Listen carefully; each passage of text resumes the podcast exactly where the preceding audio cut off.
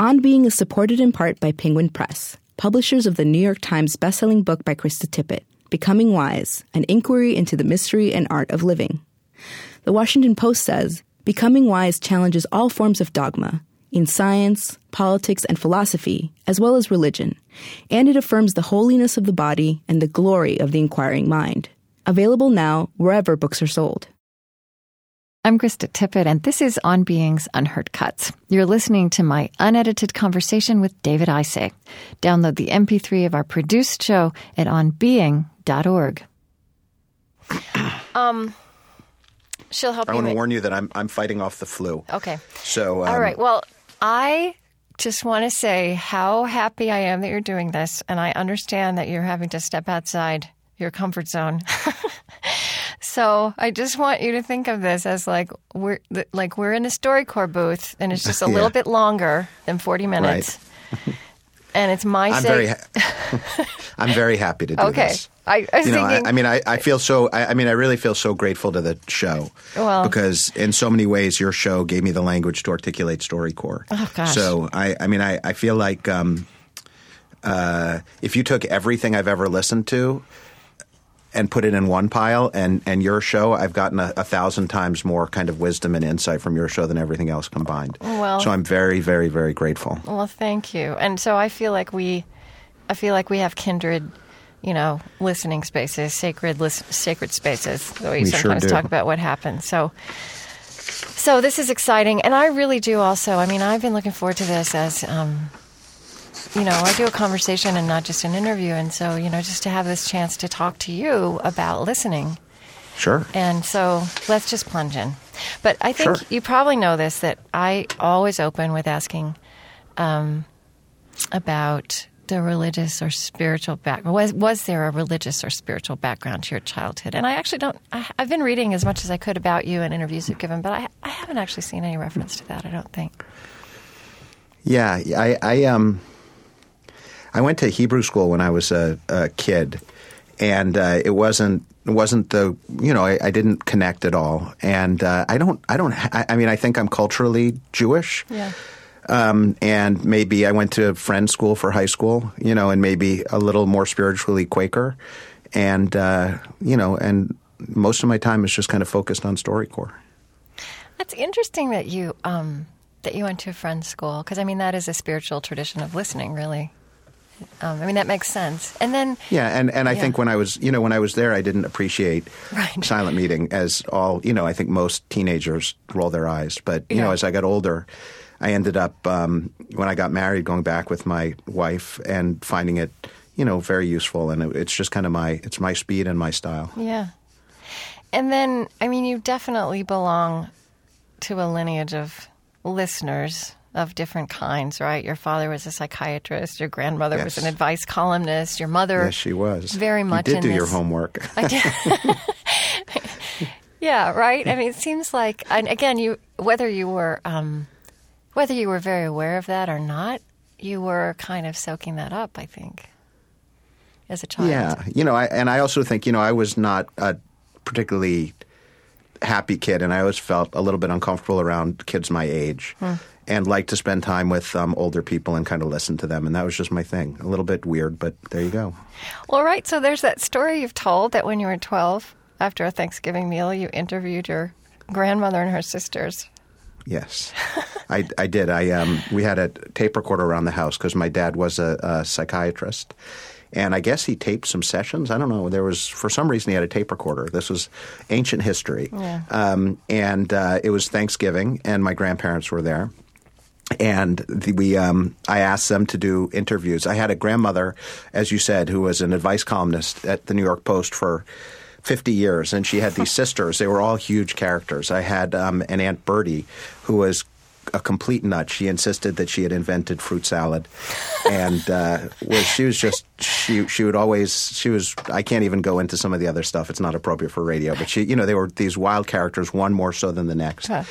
And I brought them into um, to do a, a interview with them this Thanksgiving, and I, you know, I didn't know what I was doing, and I was probably kind of giggling during the interview and whatever, but I had their voices on tape, and then you know, in successive years, when I was 13, 14, 15, that whole generation began to die off, and when I was in my 20s, I went looking for that tape, and couldn't find it, and uh, I still look for that tape. My father's passed away, but his husband um, tells me to please stop bothering him about it. And my um, my mom also is not happy with me asking about the tape, and that's partly you know with StoryCorps. Every interview that um, we do goes to the Library of Congress, which means it's as safe as it can possibly be. So your great great great great great grandkids will get to you know listen to this interview. Um, so that's partly in response to kind of the dumb move of me losing this tape because it's the only record of these folks' voices. Yeah, and I think I mean I have those. I, there are those cassettes in my life too, right? Yeah. That have gone missing that you remember. Yep. Yep. I- And that- but this is this yeah. this is an important one. Yeah. My grandparents like loomed very large, you know, Uh-huh. um, and I really, you know, and to me, I, I mean, I think you probably feel the same way. To me, the soul is kind of contained in the voice, so there's just something very powerful about having that, you know, record of someone. Yeah. But you know that that idea that the soul is contained in the voice. I mean, do you have any kind of recollection of when you started to think about it that way? Yeah, you know, I think um, I was telling you before we went on the air that I, I tend to just kind of write down stuff that other people say. I'm a very linear thinker, um, and um, and I guess I'm a good collector of other people's deep thoughts, and I've collected many of them from.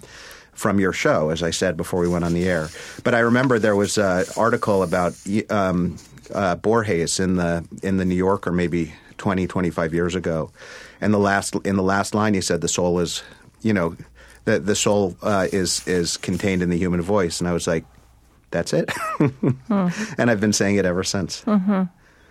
Yeah, I I have to say I agree with you and it's kind of it's a mysterious thing. It's actually hard to break down any more than that, isn't it? It's just an experience you have. It is. You know, I was um, I um, I lost my. I was talking about my dad a little while ago, and I lost him very suddenly um, about a year and a half ago. And I had done a StoryCorps interview with him, but hadn't really given it much thought. And he was sick with he got diagnosed with cancer. He was perfectly healthy working full time as a psychiatrist and got sick and he was dead 9 or 10 days later. And that night you know I listened to my StoryCorps interview with him for the first time and I remember doing it and not thinking that there was anything particularly special about it. But then you listen to it and this is I mean it's him you know and it's the only way that my I have two young kids. Um, it's the only way that they're going to get to know my dad. There was actually it was interesting because I always I feel that this is like kind of the vagaries of, of, of, of memory, and it's kind of a side point. But when um, my dad was, uh, he was a, a gay rights activist and really a, a magnificent um, man and very, very important to me. And uh, I remember that I asked him when we were in the StoryCorps interview, "What are you proudest of in life?" And uh, my memory of that was that he said, "The books I've written." And I always teased him. I said, "Dad, we've done whatever 10,000, 20,000 as time went on, 50,000 interviews, and everybody says they're kids, and you, the one person, you said my books." And then, you know, the night, and I, I mean, I just endlessly went after him. And the night he died, I listened to the interview and I said, What are you proudest of? And he said, My kids. Really? Yep. Was that exchange even in there? Like what you're what you remember? Yes, You and then he said, "I am also proud of my books." Interesting. but that's how memory works. You know, Yeah. you kind of hold on to these images of people, and I guess there's something about. Um, I don't know. There's something about the the way these interviews, the 40 minute StoryCorps interviews, are structured. yeah. That it's almost uh, we. I, I guess in some ways we think of it as if you had 40 minutes left to to live.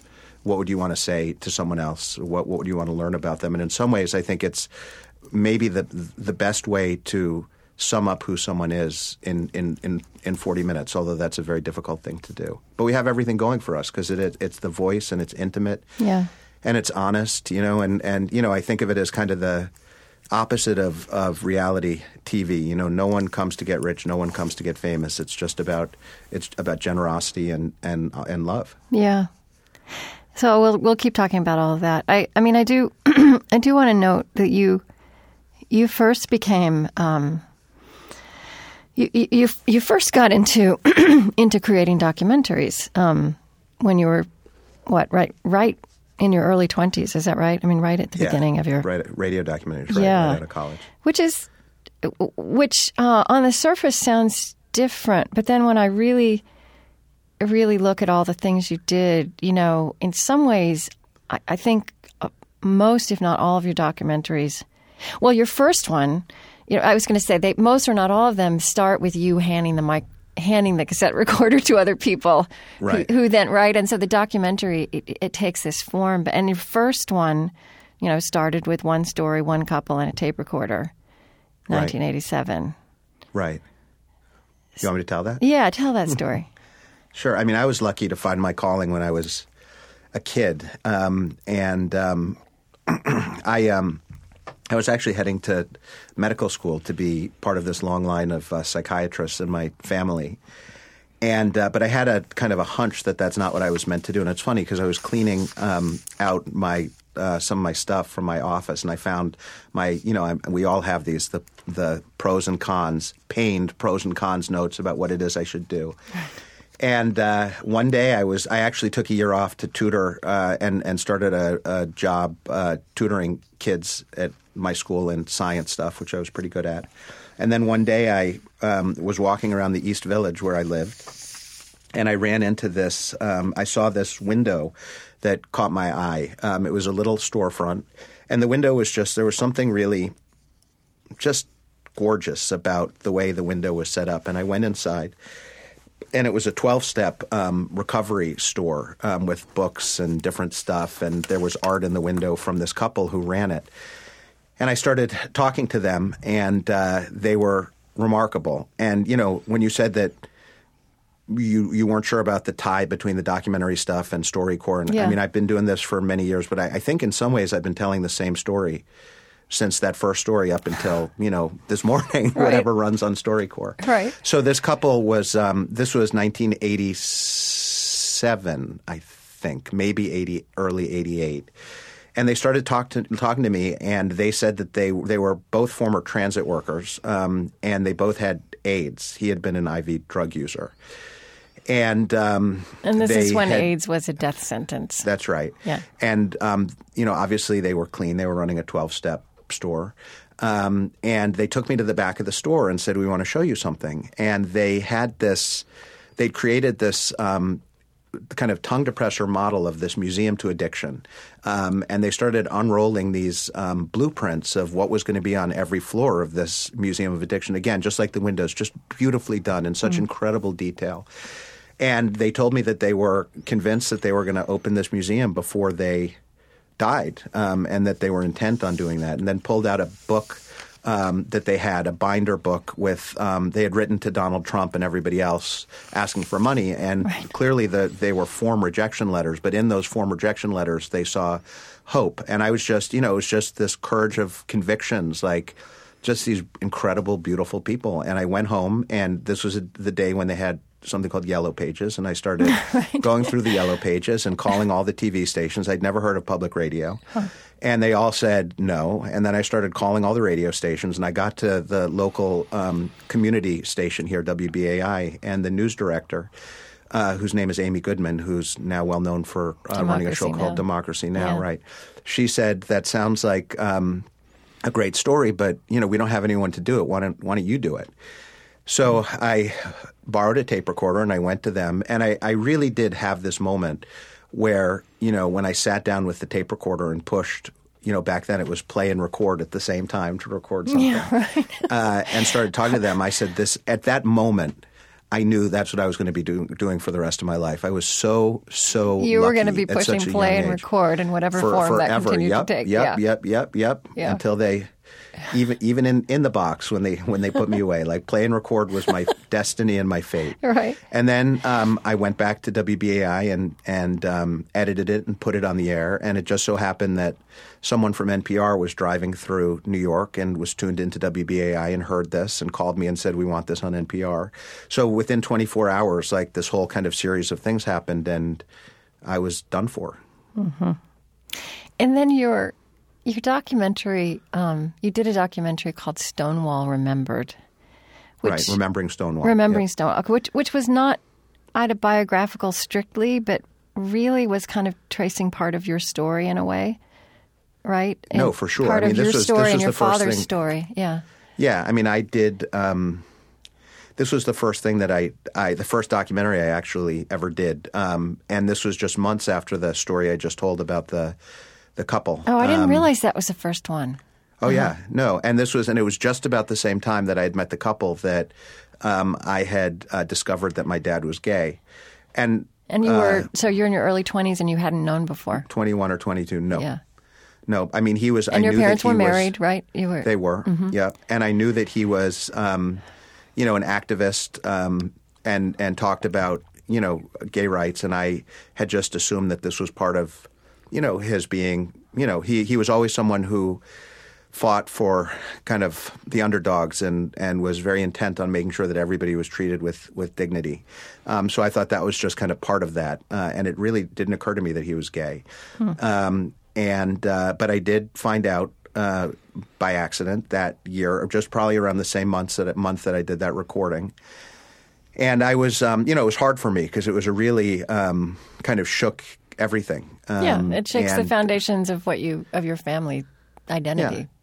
Yeah, I mean, am I am I your kid? You know, like I, even though I looked exactly like him, but you know, these these questions all all all come to you, and I was, you know, I was upset and felt, you know, obviously deeply betrayed.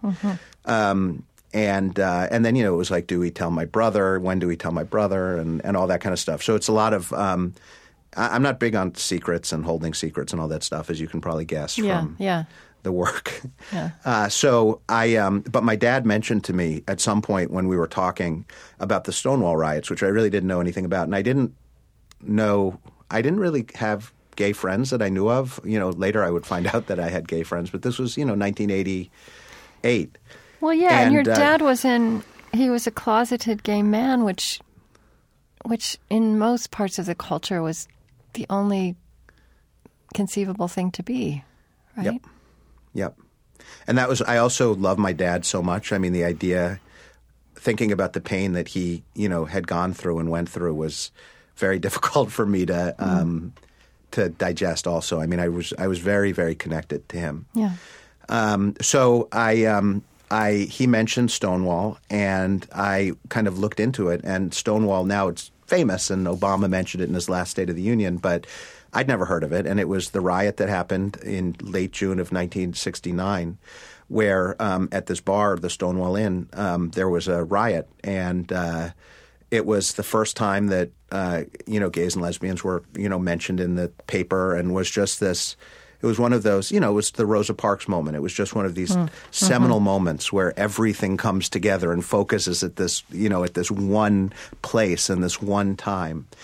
And I took my tape recorder and used, you know, this is again when I talk about kind of singing the same song from all those many years ago until now. You know, I used the microphone to ask questions and meet people that I didn't get to know, I, that I hadn't known before, and uh, and found this was the first um, oral history about um, Stonewall. And I worked with a guy who was uh, also working on on um, on a written uh, uh, oral history, and he produced it with me. And I got to meet these just amazing people and spend time in gay bars, and and um, uh, there were a lot of the folks who were involved in the riot itself, which is just this incredible story, were street kids and and um, transgendered people. So there was Right, someone who became very close to me named Sylvia Rivera, who was this just warrior um, and uh, probably the bravest person I've ever met. Talk about people who were invisible in society too. Yeah, that absolutely. Those decades ago.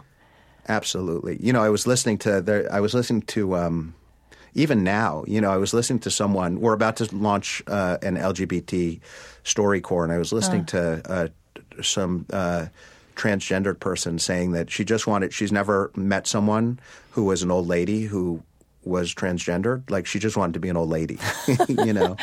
So it hasn't. It hasn't changed that much. You know. And Sylvia knew that, and she was. Uh, very outspoken and very brave, and you know she whether whether it's apocryphal or not, you know she had um, she said that she had thrown the first, um, you know, Molotov cocktail at the cops. And of course, I, I, found the cops who were in the Stonewall who were also amazing people because, you know, it was just, it's just truth, you know, Yeah. and it was this moment. Yeah. And uh, did this documentary and dedicated it to my dad. And, you know, that was through that documentary, you know, I was able to find, you know, healing, you know, and, and, and open a conversation back up with my dad, which continued up until he died. So, so you you did your documentaries for what maybe ten years, and then you started More. StoryCorps. More than that, Yeah, 15 years, I Fifteen think, yeah. years. Wow, I, so you started so young, um, and then And I think I'm so old. no, you're still young. Um, and then you started StoryCorps, I believe, in 2003. Is that right? Mm-hmm. And so, tell me, how would you start to say what you had learned about listening that made you want to create StoryCorps? Well, I thought of um, and still think of StoryCorps as kind of the um, it's kind of the the opposite of the documentary work that that I used to do and is and that most people do and that you know documentary the documentary work I did was about interviewing people um, and this is true for film and every other kind of documentary work that happens and then editing it into something that you put out into the world which hopefully educates or informs or whatever it does for folks and that's the purpose of it. And doing i did a lot of stories that were in places you know i it, it was about kind of shining a light on places where people's voices wouldn't weren't heard. Yeah. And i'd come to believe that the for these folks the act of being listened to was you know far more important than being in the documentary itself um, and could be transformative in people's lives because no one had actually ever listened to them. And uh, so the idea of StoryCorps was to take documentary and turn it on its head and say what this is about, and it is what it's about and continues to be about, is giving the people the chance to have these conversations and be listened to. And in that act of sitting with a loved one um, and and being asked who are you and what have you learned in life and how do you want to be remembered, being reminded how much their lives matter. You know, it's a very simple idea, um, but one thing I knew ha- had to happen both for the archival piece of because of what I was talking about with the tape that I had lost, You were- and for the tapes would never be lost. right? Yeah. Um, that that you know the fact that this goes to the Library of Congress, you know, tells people that their story is important enough to be part of American history. Right, Um, right. And you know, I hear all the time, every day, from people saying that the 40 minutes they spent in one of our booths is, you know, among the most important 40 minutes of their lives, which is, you know, something I, I hadn't expected, but I guess I'm not, Right. I'm not terribly surprised. Um, so, so you know, I, I hear you that one of the things about a documentary is that although the raw material is is the listening and the voices, that it's then something that's very edited and crafted. Um, That's right. and the story core conversation is is you know not in, in the 40 minutes are not um, but you do put a lot of care into the container for that conversation right the form that's around it so that it can become that you know that 40 important minutes of a life so i mean let's Yeah. just talk a little bit about I- you know, and I think it's not Yeah. it's not that different than the conversation in some ways that you have every week. yeah It's just that um, I mean, you know, I think what what you know what great radio does is try and you know get it. It's about wisdom and who someone really is, and you know, it's that's you and Terry Gross. It's like you, you. Um, I don't know. It's like you get lost in, in listening to these things, and and what Yeah. I want to do is just give many, many, many, many people the chance to be heard in that way. to be in that space and experience Yep. that. Yeah. So, but let's just talk about what because I okay. So so I I don't just sense. have you done this. a StoryCorps interview, Krista? I have not. I have, Okay, well we got it. We got to. okay, we'll do it. booth. We will. Okay. Um, I, I can't say no now, can I? Um, so I, I don't just. I was going to say I sense, but I don't just sense it. I know it. Like as I'm out in the world talking, people are so hungry for the knowledge of how to create these spaces, right? To create spaces for listening, um, and for even hearing their own voices. So I just want to talk for a minute about like what you know, you know, what the, the like really say the technology that goes into. So you know, and and so I'm just want to break it apart a little bit. Um, Sure. you know, you've said you know when you're in the StoryCorps booth, you're in this sacred space. That's a big that's a big way to start. But I mean, tell me what makes it sacred. Well, it's interesting because I had a couple of theories when I started StoryCorps based on the, you know, like hundreds, maybe thousand interviews that I'd done. And one was that you needed the sacred space to do the interview in. So, you know, we created this booth that where the lights are low and you know we opened up in Grand Central Terminal and you well know what happens when you walk into a recording studio there's this kind of sucking sound when the door shuts and you're in complete silence Yeah. and um, and so so we built our booths that way to be these very you know kind of peaceful, comfortable um, places. Very simple. I mean, the whole StoryCorps idea couldn't be simpler. Um, and uh, so so but but it turned out, uh, and then the other theory was that we needed that to have this experience, you needed a facilitator present, and Right. these facilitators, we've had hundreds of them now, are these people who work for StoryCorps, and they call it bearing witness to these interviews. And they're, you know, this is a public service project. They're there to serve the participants, and uh, they do everything from. There are always two facilitators at a booth. Um, Okay. One is outside dealing with the next um, pair who's coming in, and the other is inside. So they bring you in, they run the equipment. Um, they're, they'll ask questions and kind of get involved in the conversation if you want them to. Otherwise, they won't. They keep a log of every interview, which goes into this archive.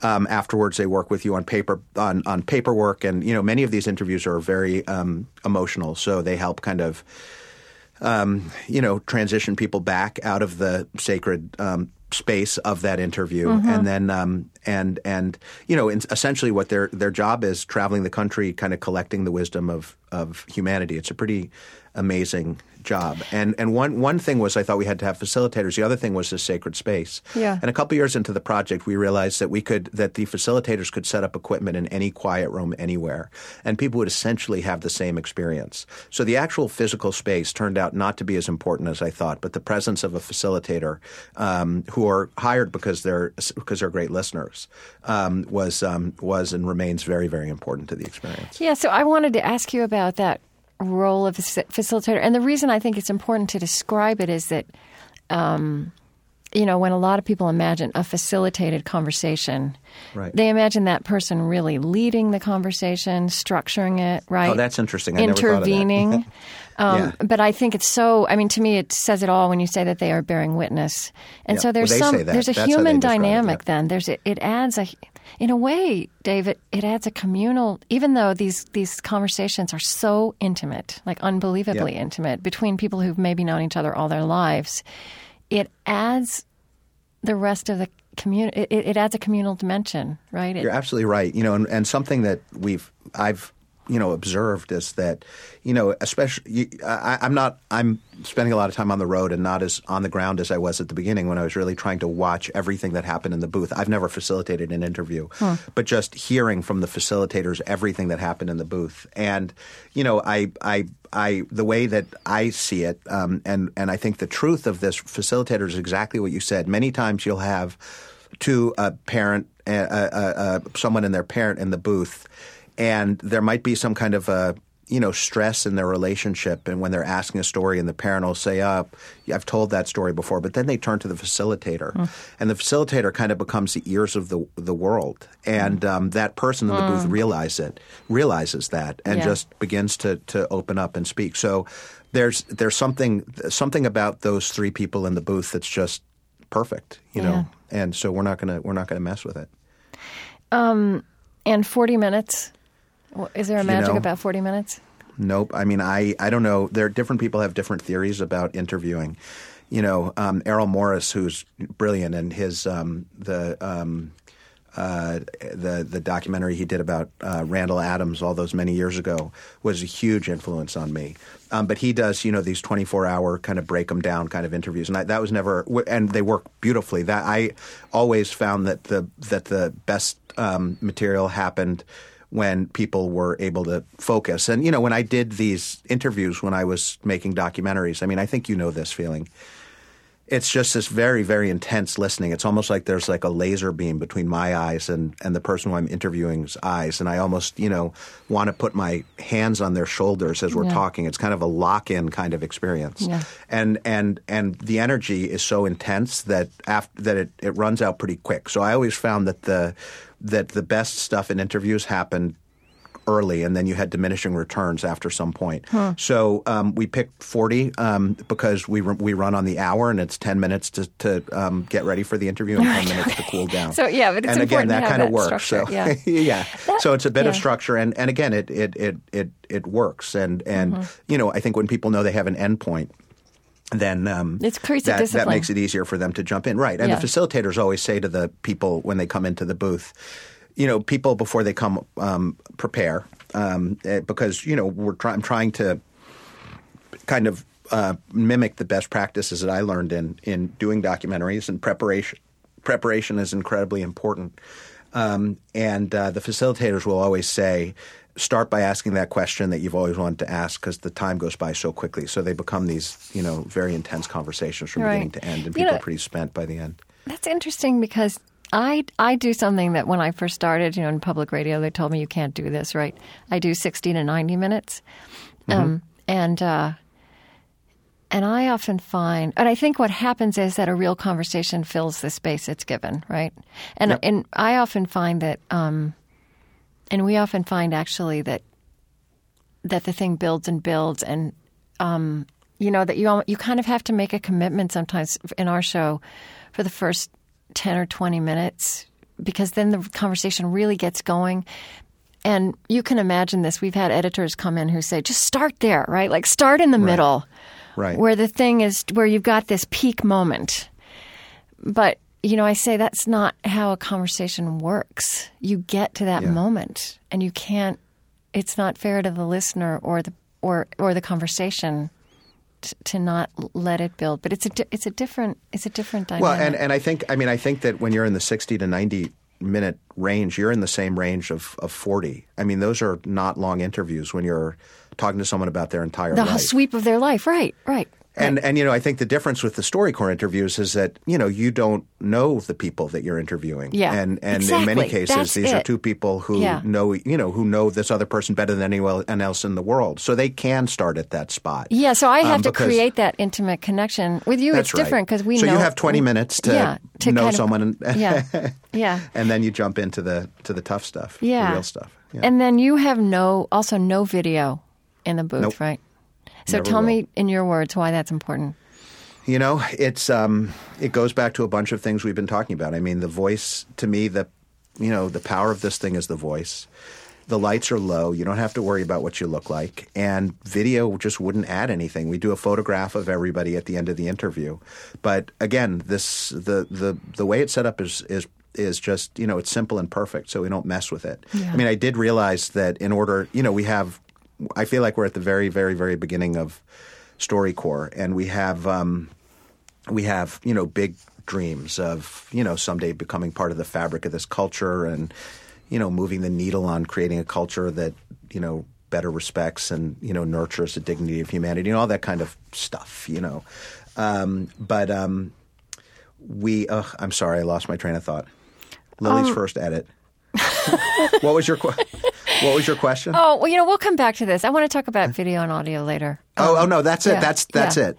Do you want me to finish Yeah, it? go or- on, go on if you- yeah. So so um so I knew that in order I, I I knew that in order to kind of begin to see through this vision that we had to figure you know we live in a visual culture and we, do. had to figure out a way to um, add visuals to StoryCorps without bringing cameras into the booth, which would wreck it. Um, so ended up there was a facilitator, one of these kids, um, who came into my office one day and said, you know, I'm a facilitator during the day, but at night I'm an animator, and my brother, who's uh, teaches uh, swimming at the Y, is a uh, uh, animator also, and we started animating StoryCorps stories. And before I could kick him out of my office, he threw a DVD into my computer, and this kind of magnificent uh, thing came on uh, where I saw that there was a way with visuals to not only not subtract from the magic of what happens in these, these interviews, but actually add to it. So we went down that route and have been um, animating uh, some core stories now for the last three or four years. Yeah, that's To interesting. reach to reach new audiences. It's yeah. interesting that the that you that I mean I didn't know that, that you specifically went that route because you're not turning it into a documentary where you're also you know where the the experience of the faces of the people becomes part of the experience. Part of the beauty of StoryCorps, I think, is that you know, and and we've talked a lot about the access to the StoryCorps experience, the hundred, the fifty thousand interviews we've done with hundred thousand people. But you know, the content has a purpose also, and and when I started StoryCorps, I, I actually didn't know if we'd have stories for for the radio, and I didn't care that much. I thought that if we did have stories, they'd start repeating um, because there were only so many conversations a grandkid could have with. Yeah. Uh, grandparent. But it turns out that they they haven't they don't repeat, except that you know they all are in some ways about kind of the great themes of human existence. Um, but the right. kind of variety of stories birth, life, and death is what it, Yeah, that's right. that's to. right. All all of them. Um, but but I think that what um, what what so so it's it's kind of one of the great surprises that we've gotten. You know, stories out of these things, and and what we try and do with these stories on NPR every Friday morning is um, that you know, one thing I haven't talked about with StoryCorps is that half of the interviews we record are held for people who um, wouldn't necessarily have heard of us through public radio or newspaper. So we do. Um, we do partnerships with about 500 nonprofits across the country each year. So it could be homeless services or um, uh, veterans organizations or uh, juvenile justice, so that those those organizations can tell their clients about StoryCorps and give them the opportunity to come in with a loved one. Um, So that's half of the interviews we do, uh, and that goes back to that you know part the the thesis of StoryCorps, um, uh, which I kind of articulated, which is that especially people who feel least heard, that idea of being listened to can be transformative in their lives. And what I hope happens. Um, and it's not that different with what you do in, in your show. Every week is we pre, we create I, I think almost this poem that's true to the stories of, of the voices of one out of every maybe 400 we edit three minutes out of. Right. and what what I, what I hope happens is that it just um, kind of shakes people by the shoulder um, once a week and just reminds them you know you know this is what's important. You know, um, one thing that one criticism sometimes of StoryCorps on NPR of the you know of the of the radio pieces is that they're kind of emotionally manipulative. I mean, they just take you into this deep dive of you know it's, it's a poem that makes you cry in yeah a number of seconds. Um, and Yeah, I don't. I, I, you know, I, I, um, I, you know, I haven't. I, I, I don't think of it that way. I mean, I, I, um, I, I- what, what, and, and, you know, I, I think what, what's happening, I hope, is that when people hear these stories, they're walking in the footsteps of someone who they, almost by definition, they thought was very different than themselves. Just for a moment, to recognize all those things that is what your show is all about. The, the fact that you know we may share more in common than um, than than we might think from Yeah. you know the other media and all that sort of stuff. But I, you know, I think that um, you know these are these are sorry, that was a telephone on unexcusable. I thought I had turned that off. Hold on, let me try this again. okay, So I forgive you. You were Thank you. Okay. So You said your the StoryCorps booth is like a confessional, and I'm you're, That's right. absolved of your sin here. Thank you. I appreciate Yeah, that. okay. Um, I, you know, I don't. I, I think what I, I, I think there there's nothing about these. you- You're not you're not watching these people from the outside. You're not feeling superior to them. I mean, what what I hope StoryCorps does is kind of draw you into these stories. And I think that um, you know most of them aren't sad. People get emotional when they hear StoryCorps stories, and and from what I can tell, it's because you know they're authentic um, when we're surrounded by so much stuff that's that's not, um, and you know, and they're they're generous, and you're hearing about um, you know regular people living lives of generosity and often courage and, and, and decency and you're kind of and, and kind of showing us this path you know and, and when you hear those kind of stories you're kind of walking on holy ground. And I think that's why people get um, emotional when they hear them. And I think that for some people um, getting emotional makes them uncomfortable. Um, Yeah. and uh, and the, the criticism may come from there. Yeah, I agree. Um, I guess what I also what also occurred to me when I was getting ready to talk to you um, is that you know what you can't do, but in boiling even forty minutes down. I mean, forty minutes is not a long time, but I imagine. I mean, you, in your story, you talked about secrets, right? And every family Right. has secrets, and and secrets are painful. And your mother has actually written a lot about this. I mean, she works with this. Um, and so what we all know is that if you if you sat down for 40 minutes and had a true conversation about birth, life, and death with the people you know best, there are going to be um, there are going to be hard things in that forty minutes. Also, Re- possibly redemptive at the same time. I mean, I think that's what you do. You create a space in which the hardness and the redemption are there together. But I just, I just, I think maybe that is what cannot be condensed into two minutes or three minutes or five minutes. And so, Well, you know, it's, as you're speaking, it reminds me of something. You know, I've taken a lot of from the different um, people you've had on on your show, and I always I carry around me whenever I give a speech a little like thing with, that I read beforehand that kind of reminds me about what what it is and why we're doing it. And one of the um, people on your show, I, I don't, I think it might have been Rachel Naomi. oh, Remen Rachel said- Naomi Remen, yes, yeah, listening that the- generously. Yep. Yeah. She said that the that the keepers of wisdom in our culture are are, are the people who have experienced the most difficult things in their lives, and Yeah. the view from the edge of life is uh, much clearer than than the view that most of us have. And you know, I think that we're in the you know we're in the kind of wisdom business, and what we're trying to do every week is um, you know let let let people learn from from someone else about you know what they've what the, the lessons they've learned in life and a lot of times it comes out of you know difficult circumstances Yeah, yeah, and that's in some. I mean, that's the beauty of it too. That's that's the amazing thing. Um, you make this equation: listening is an act of love, and I I just wonder if you would talk about that a little bit.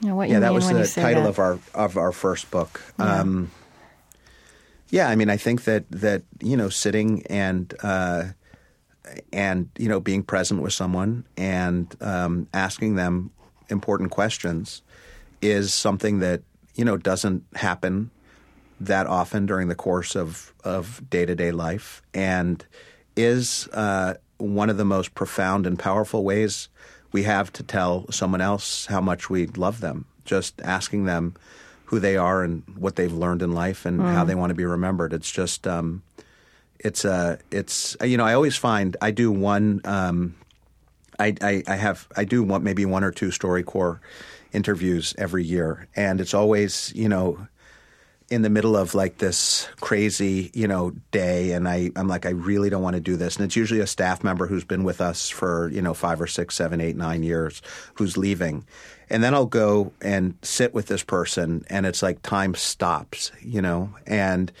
and it's one of the most remarkable and kind of nourishing experiences that I know of. But I, I also think that, you know, in many ways, I think S- StoryCorps is about mortality. Um, And I, I was with um, Ira Byock earlier this week, who was, I think he was just repeated on your show. Yes, we've had him on the show. He's a physician who works with people who are dying, and And you know, in, in many ways, you know, he ta- he talks about um, the, the you know the four things you say uh, Yes, to right. someone, you know, which are thank you, I love you, forgive me, I forgive you, um, and you know, in some ways, I think that what happens in the in the StoryCorps booth, um, and and that's something that he talks about as as having being a conversation people want to have before you know before before you die, Yeah, um, and yeah. in some ways, I think what's happening in StoryCorps is that you have the opportunity to have that conversation, you know, now. I mean, we're all dying, I guess. Um, Right, right. But uh, but but and, and and I think there's a barrier to coming into the StoryCorps booth because of that. And when we opened StoryCorps, you know, it was hard. We now we have like lines to to get in, but it was very hard to convince people to come in. Um, and and uh, I think it's it was and and still is partly um, because it it does kind of remind us of of our, our mortality, and people are aware that this CD is going to be what their great great grandkids are going to listen to to to get to know them. I, I, I, I think about, um, you know, I don't know if you experience this too. I, I, I said this a minute ago a little bit, but I'll, you know, I'll say it again. I feel like there's this. It's kind of like we're remembering that we're listening creatures, but the way we set up our culture in the last period, you know, it doesn't actually make space. Um, you know that listening is kind of an everyday art, and it and it's a social technology Um, uh, but we have to we almost have to put lofty language around it like that to to, to you know you have to create a, a, you have to create StoryCorps, right? You know, I'm, I don't know. I'm kind of I'm not really asking a question. I'm no, just but I mean, I, I mean. I, I, I, I don't know. It's it makes me think um, of. Um, yeah, I, I you, know, you, you know, eh, all of us are capable of this. I mean, that's part of what I, I had thought that with StoryCorps, I had wondered whether you know people on the on the interviewing side were going to be able to do it, and everybody is able to to to, to do it, um, and it's it's kind of unlikely that you know StoryCorps was invented. This was created the same year as Facebook, you know, and in some ways, Okay. it's a- a- and I, I do, you know, think that there, there's something I, I can't put my finger on. We've kind of been talking about this earlier, but there's something about the StoryCorps. I I think listening to these stories or participating that I don't know. It brings you in, and and the, it's not an observing thing. It's like a, a deep kind of connection thing. And and I find sometimes with some of the technology stuff, and I'm you know thank God for technology. StoryCorps couldn't happen without it. But I there's like a remove and an observing thing as opposed to a connecting thing. And listening is you know listening carefully. And and you know people will ask how do you especially when I used to do documentaries how do you get people to you know to open up whether I was in prisons or whatever. And it, I'd say just be genuinely curious. Don't be a jerk. Um, and uh, you know, and just really listen closely to someone, and and you know, remarkable things are going to happen. I was talking Yeah. to there's a great writer, uh, Alex Kotlowitz, who I was talking to recently, and we were talking about we're doing stuff with post 9/11 veterans, and we're talking about this kind of experience of um, when you're when you're talking to folks who have served and folks in in all circumstances. You know, someone will tell this amazing story, and then you know you say. Um, have you ever told that story before? Answers no. And then, you know, why not? Well, no one's ever asked. And, you know, if I had a penny for every time I've kind of heard that line of conversation, Yeah. StoryCorps would, you know, have its financial future locked down for decades to come. Is there um is there an opening question? It, it, doesn't StoryCorps have a a list of suggested questions, or is there Right. a Yeah, so we Is have there a way the to 10 begin? most popular questions. Yeah. And uh, then we have like many, many others that people can choose from depending on who they're interviewing. And also, you know, fill in the blanks that people can ask. Um, and, uh, you know, the 10 most popular questions are the, you know, big life questions uh, that we talked about before. You know, how do you, how do you want to be remembered and that sort of stuff. Um, but, um, you know, I think that what the the the the, the, the people start by identifying themselves, but the kickoff question is is different in every interview, and it's really you know what it is that that that folks want to ask. Although the the kickoff question, as I said, because the facilitators will say, jump right in with that you know the question you've always wanted to the thing you've always wanted to hear from from from this person, and and again it goes back to this idea that the microphone um, gives you the license to have these conversations that you don't normally get to have. Yeah, Um, and so also as you jump say in that with difficult questions that you have Yeah. people together who already have an intimate bond, and Right. it, so they they don't have to they don't have to get there, so they can That's right. you can really plunge into those questions. I mean. Uh, can I ask you when you interviewed your father what Sure. questions you brought into that? The things you Um, wanted to yeah, ask. Yeah, no, I mean, I think I think I, I, I spent a lot of time. He, I spent a lot a lot of time talking about his childhood Mm-hmm. because uh, that was something that he told us about a lot when when he was when we were growing up. Um, and I wanted to find out some stuff about who his you know parents were and try and you know get that down. Um, and then and then you know some of the some of the you know bigger questions like the the how do you want to be remembered sort of questions Mm-hmm. as well. I, uh, you know, people ask me why I always start with this, uh, some version of the question about the spiritual or, or religious background Right. of someone's childhood. It's funny. I never. I listened to the show and I never. I never realized that. I guess yeah, you well, you don't always hear You it include because it on every show. Well, we have, No. you know, you know what? Interestingly, um, interestingly, this was one of the things in the beginning. I, it didn't feel like NPR to me. Do you know? Mm-hmm. right. So we used to edit. We used to edit it. You, you used to not hear it. It was always in there, but Right. you, you didn't necessarily hear it. And now, more and more, as we actually grow older, and I think more sophisticated, we almost always put that question and answer in.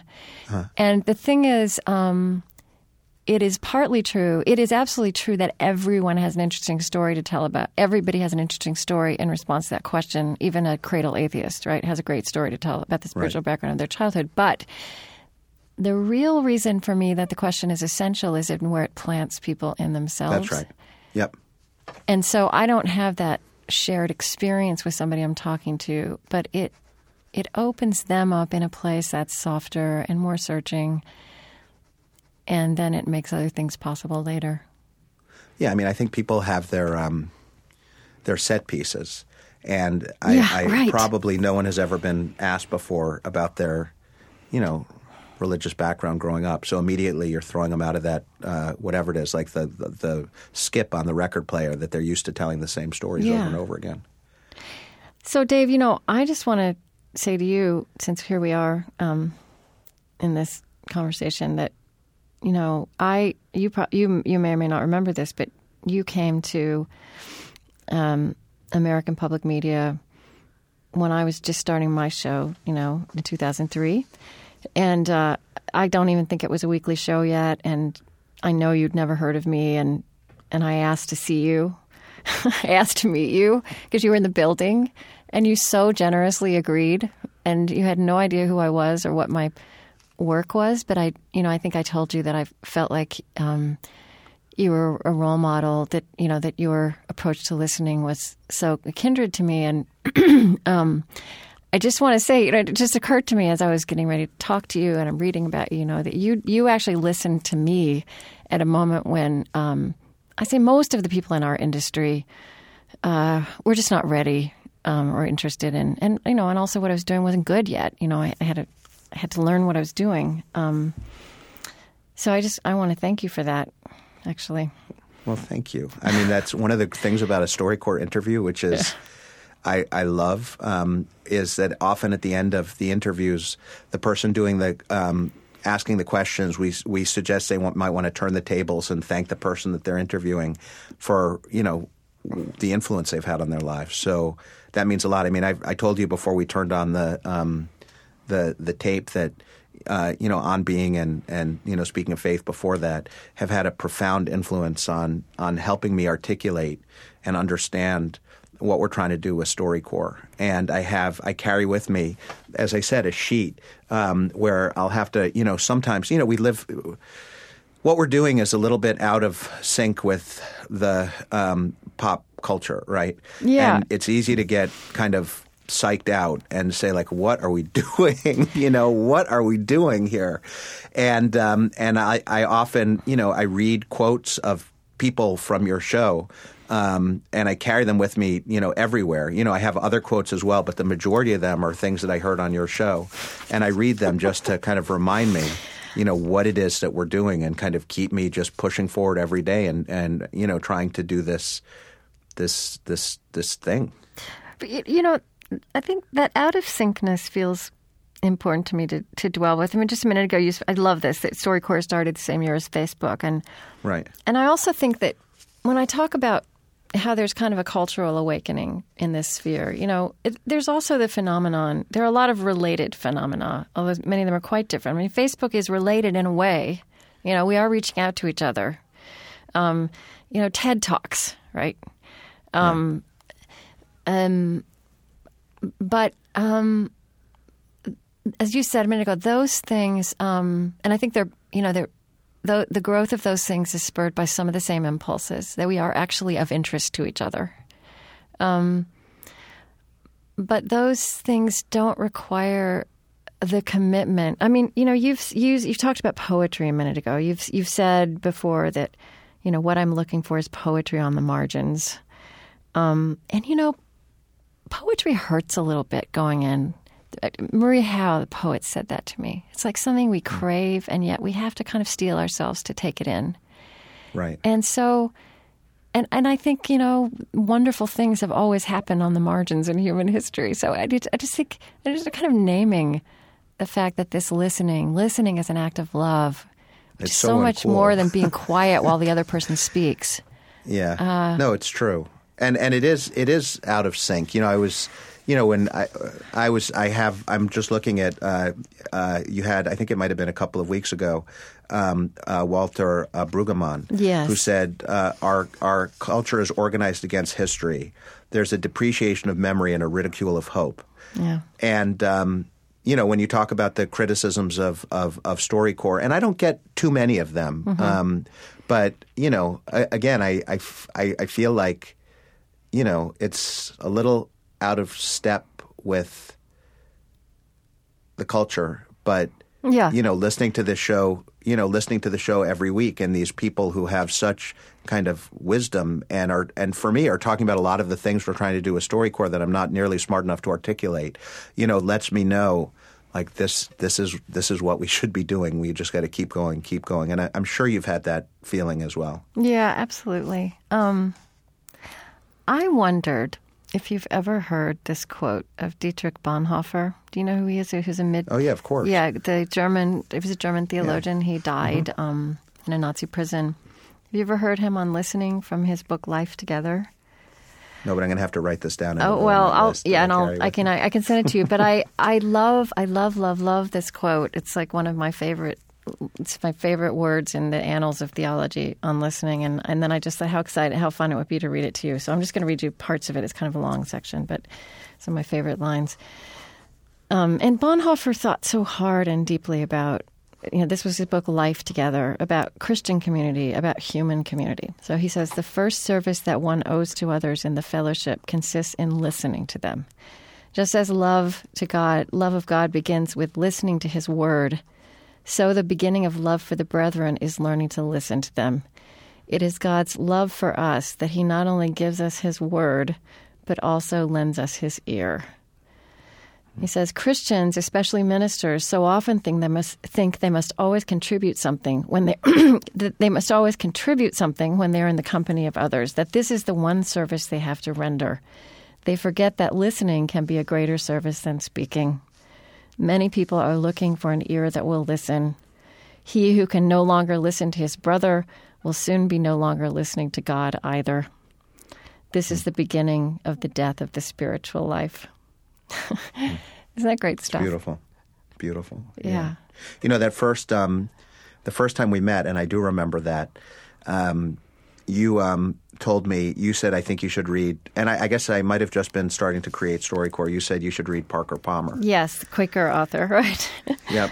Which I did, and that was a that was an uh, an, an influence as well. You know, I, I think of um, there's that um, quote uh, that, I, and again, I don't know if this is an apocryphal story or not, but there's the story about um, Dan Rather uh, interviewing Mother Teresa, and he asked her what she said during her prayers, and she said, "I listen."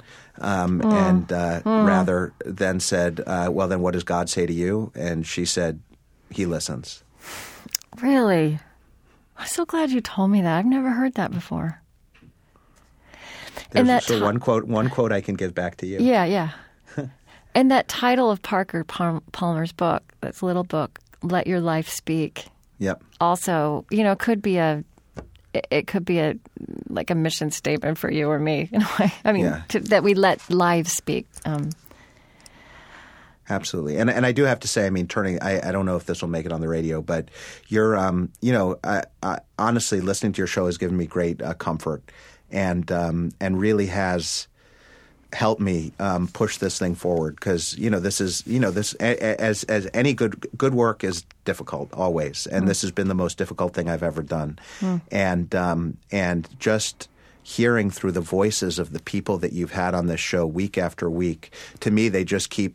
They say to me like, "You're doing the right thing. You're doing the right thing. You're doing the right thing." So I owe you a huge, huge, huge debt of gratitude for that, and I'm I'm I'm just incredibly grateful, and I'm also just honored to be on the show and feel like completely out of my league. But thank I you. know, but you're just wrong. I'm sorry. You're just- I know you do, and that's partly why you're so good at what you do. Let me just just one just kind of last question. Um, well, and, and I'm out of my yeah. league because I mean the people that you know the people that you have on on on this show are you know the f- philosophers and these great thinkers and these wise people, and you know all I'm doing is acting as a vehicle through which other people's wisdom can get out there. So you know I have a good you know I have a this simple idea that works really well. and then you know again just try and try and help other people's voices get heard. Um, but I really am grateful that you um, that you thought I had something to say. Oh well, you. I mean, I, I guess. I guess I think that the the things that seem so obvious to us, you know, though are not obvious to others, right? I, am not sure that anybody who's really wise understands um, the imprint, you know, how, how special their wisdom is. And you really do have incredible wisdom about the act of listening and the form of listening. You know, I mean, to say that StoryCorps or that, you know, that this work of listening is is about every life mattering.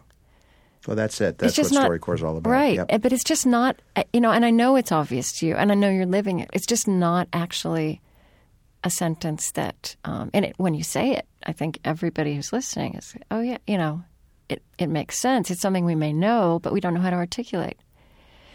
Um, or or well, that's live. it. That's StoryCorps in a in a nutshell. Every life matters. Yeah. But you know, the funny thing is, is that other than interviewing uh, people, I can be a really terrible listener. really? I mean, the worst. Okay, this is impatient. this is the confessional aspect of our StoryCorps of our, our booth experience here. yeah, I am just a terrible listener. Are you really? But yes, would your but, you children know, say that? No, no, but my wife would. and the people who, who I, you know, at times I can be a great listener, but you know, it takes none of us, you know, it takes a lot of it takes a lot of focus and energy, and all, you know, all of us, you know, have our moments, you know, and I don't, I'm impatient, you know, but again, what what what StoryCorps does is it forces you back into this space where you're this, you know, you're you're you you can kind of find your, you know, highest self. Yeah, well, that's that's huge. You're right. It, it, it's it's a good place to kind of to close. I mean that, and this is probably why it's another very simple reason that listening is not something that we do all the time. It's work. It's it's it's a commitment. Um, and I, you know, and I, but again, I, you know, to all the people out there who I run into who say, you know, we want to make room for listening. It, you know, it's it's something we have to start practicing more, right? Yep. It's just something you, And you, and it's something you never, you just never regret. you never regret. You know, it's like you know Yeah. all this. It's um, you know, when you're talking about this kind of social media stuff, and you know, I, I it's it's like it's nourishing as opposed to being depleting, and I find that there's so much, you know, out there that we're all addicted to in the in you know the kind of content and other stuff that we you know encounter, or many of us are addicted to. I, the, there are some lucky people who aren't, but all that stuff just just you know it, there's some it feels like it chips away at you a little bit you know? And what i hope happens with with storycorps and certainly happens with your show is that you know that it's additive as opposed to you know kind of taking something away that it nourishes who you are. Mm-hmm. Well, right, and in a way, by creating structures, you know, creating a booth yeah. or creating a project or whatever else other people can create, you know, where they live, you you kind of um, you send some courage out, right, for people to walk into that that experience that they may want, but that requires something of us. no and it does take courage you know and i and you know i know we're going on and on and past past time and you have things to do but you know it makes me think about you know when when we have booths in um, cities um, you know, we they're always full, but there aren't you know huge waiting lists. And when we have a like a mobile booth that pulls into a town, we can have hundreds and hundreds, maybe more people on a waiting list two minutes after six two seconds after reservations open. And I think that's because people know that this booth is only there for six weeks and they got to get in, um, and uh, and that kind of creates this kind of tension, uh, as opposed to when something's kind of in your town and it's very easy to say because you're dealing with hard stuff and you're dealing with mortality and you're dealing with connection. It's easy to say. I can do it next week. I can do it next week. I can do it next week. You know, so that's something that that's something that we see. Well, Dave, you say that your gift is collecting other people's deep thoughts, and that's certainly true. But you, um, you have so many deep thoughts of your own, and I'm really grateful to you for sitting down with me, and I'm really excited to put this on the air. Well, thank you. This was really this was really fun. okay. Um, I um I uh, you know I t- the in our I I the last book that um that I did uh, the the kind of framing of the book was around something, and you I don't know you probably picked this up. I don't know. I don't even know if you remember everything you have on your show, but it was somebody quoted um, uh, mother, that Mother Teresa line: "The problem uh, in the world is that we've forgotten that we belong to each other." I stole that from you. and that was the framing of the last book. So it's just it's just really I'm I'm just it's just wonderful to have a time to to uh, to talk to you. And I am I have like a crazy flu, but I just shut everything down today so that I could come in and like put all my you know like really focus and and and be with you and. I'm really glad I had the chance to do it. So thank yeah, you. Yeah, you know, I sometimes find I used to find this a lot early on because I would get so intense about um, doing the interview. You know, I'd get nervous, and you know, I felt like I had to be in control. And I found that when I was a little bit sick or a little bit tired, I actually did better because I trusted the conversation more. It's interesting, right? Yeah. Yeah. Anyway, I wrote a note great. to myself. I wrote just just surrender on the top. Good, good. You. So- okay, well, you did. Con- congratulations! I think you Well, thank you. accomplished that. So I look forward to when next we meet in person as well. Oh, I think Lily has a question or something. Wait, what? What are we doing? We're where are we meeting next week? No, no, no. I mean next time when we actually oh, oh, cross oh, in Oh, me the too. flesh. Okay, I will. Okay, I will great. enjoy that too. Yeah. Lily, do Well, you thank have? you. Me too. I haven't seen you in a long time. I know. Say, Lily, I think has a question for you. Can Sure. Yeah. Yeah, yeah, sure.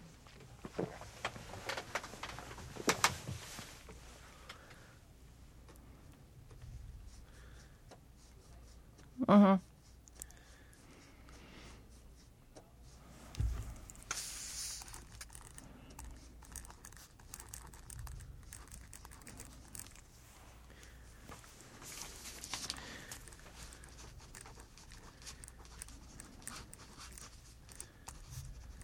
Okay. So I'm going to ask those questions. Um, okay. And, I, then I and then if you have time, I have three minutes of business to. Oh, good. talk Okay. Um, Okay. Yeah, and actually, that was kind of. I actually kind of pretty much had those questions written out, and then I just, just thought when you said you were a good listener, it was such a better. Um, so, so the, I mean, the, so are there? Um, I mean, I just think here's the you know here's the way I, I, I would ask the question: How does this? Um, well, are there tools? Are there are there things you've learned um, through StoryCorps that that do make you a better listener, even though you say you're constitutionally not inclined that way? That make me a better listener. Yeah, or no, that I mean, or I things knew- you know, tricks. Like if you ever catch yourself just being a human being and not the head of StoryCorps. Yeah. No, I mean, I think you know you know when you're listening carefully and when you're not. You know, it's that. I mean, we've kind of kind of come back to this a couple of, of times. It's like when you're locked into another human being. Either you're locked in or you're not. You know, and I and you know, being an I I, I was able I was an equally bad listener before starting StoryCorps, but also did you know very very intense interviews with people. Yeah. Um, so um, uh, no, so I haven't that that hasn't that hasn't changed for me. You know, I think that what has changed. Well, there are a couple things. I mean, I I I um I think that what I've learned is I knew that being listened to was important to people, but I don't think I understood how important it was, um, and how widespread it is that people feel like they're not listened to and never heard, and have things that they want to say and, and leave behind. Um, and then, you know, and StoryCorps has changed. You know, I think StoryCorps itself has made me a much more hopeful person.